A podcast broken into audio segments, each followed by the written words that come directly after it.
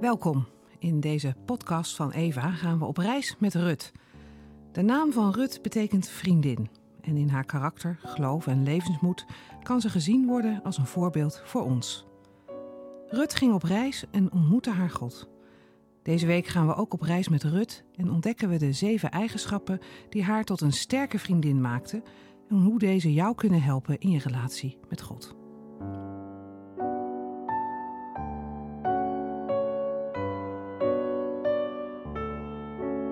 Dag 7. Zegenend. We beginnen de overdenking met een bewust moment van stilte. Probeer je gedachten stop te zetten en richt je aandacht op God. Neem tijd om Hem te begroeten. Vraag aan God of Hij jou nieuwe inzichten wil geven door het verhaal van Rut.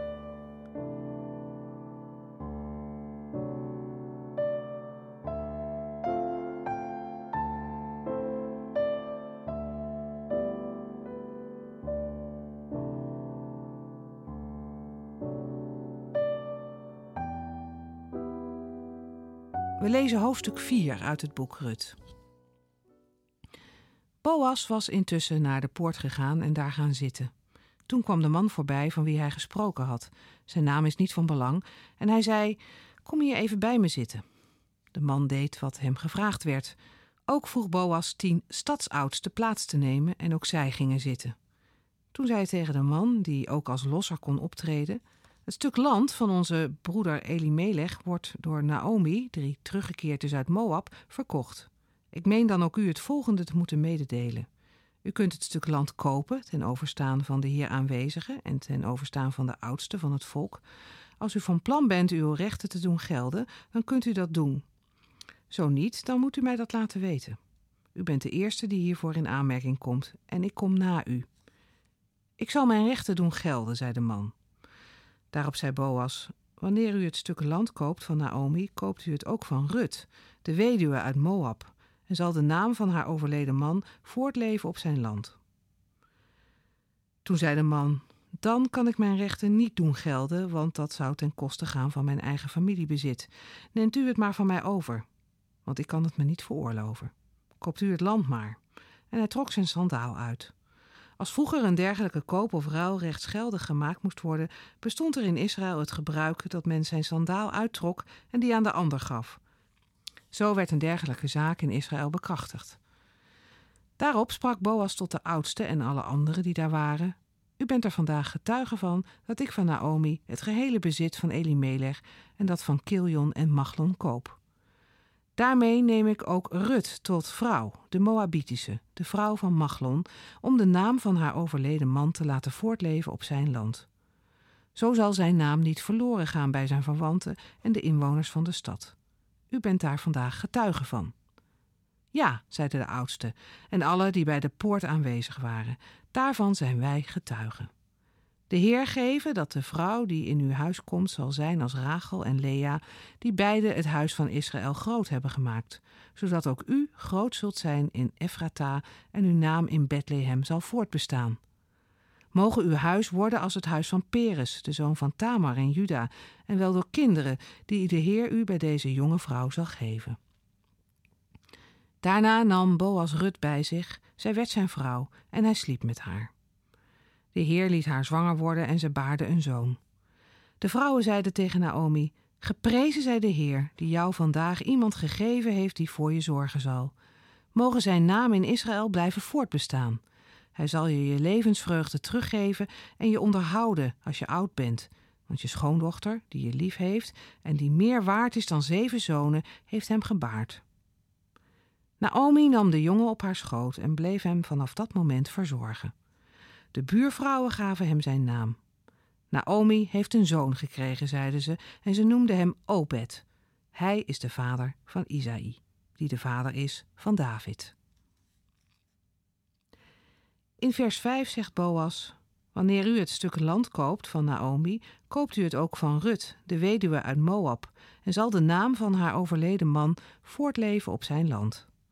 Een gratis cadeautje. Dat is Rut. Twee mannen mogen hun losverantwoordelijkheid nemen. De ene losser wijst dit af, maar Boas wil ervoor gaan. Boas kijkt verder dan zijn eigen perspectief. Heb jij wel eens op die manier keuzes gemaakt? De keuze die je maakt is dan misschien niet voor iedereen te begrijpen. Heb je dat ook wel eens ervaren? Hoe betrek je God daarin? Wees even stil en breng je gedachten bij God.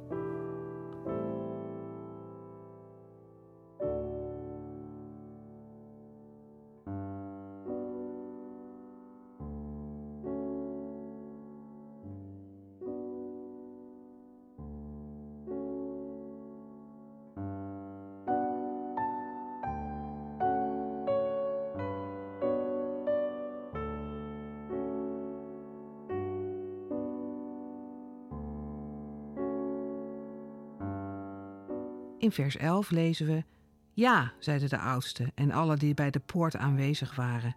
Daarvan zijn wij getuigen.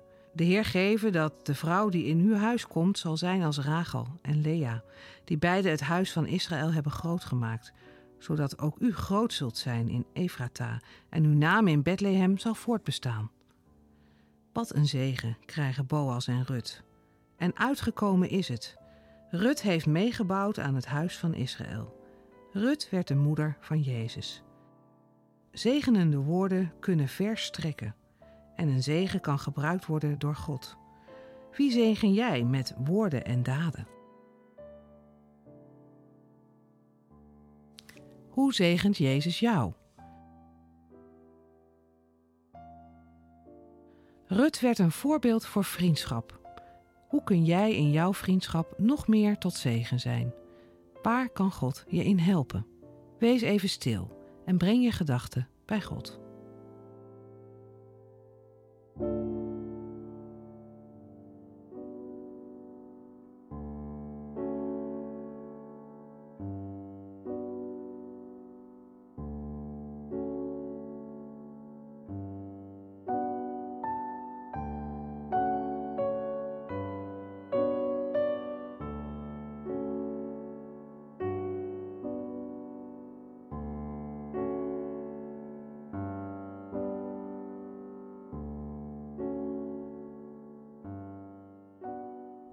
We sluiten af met het Onze Vader.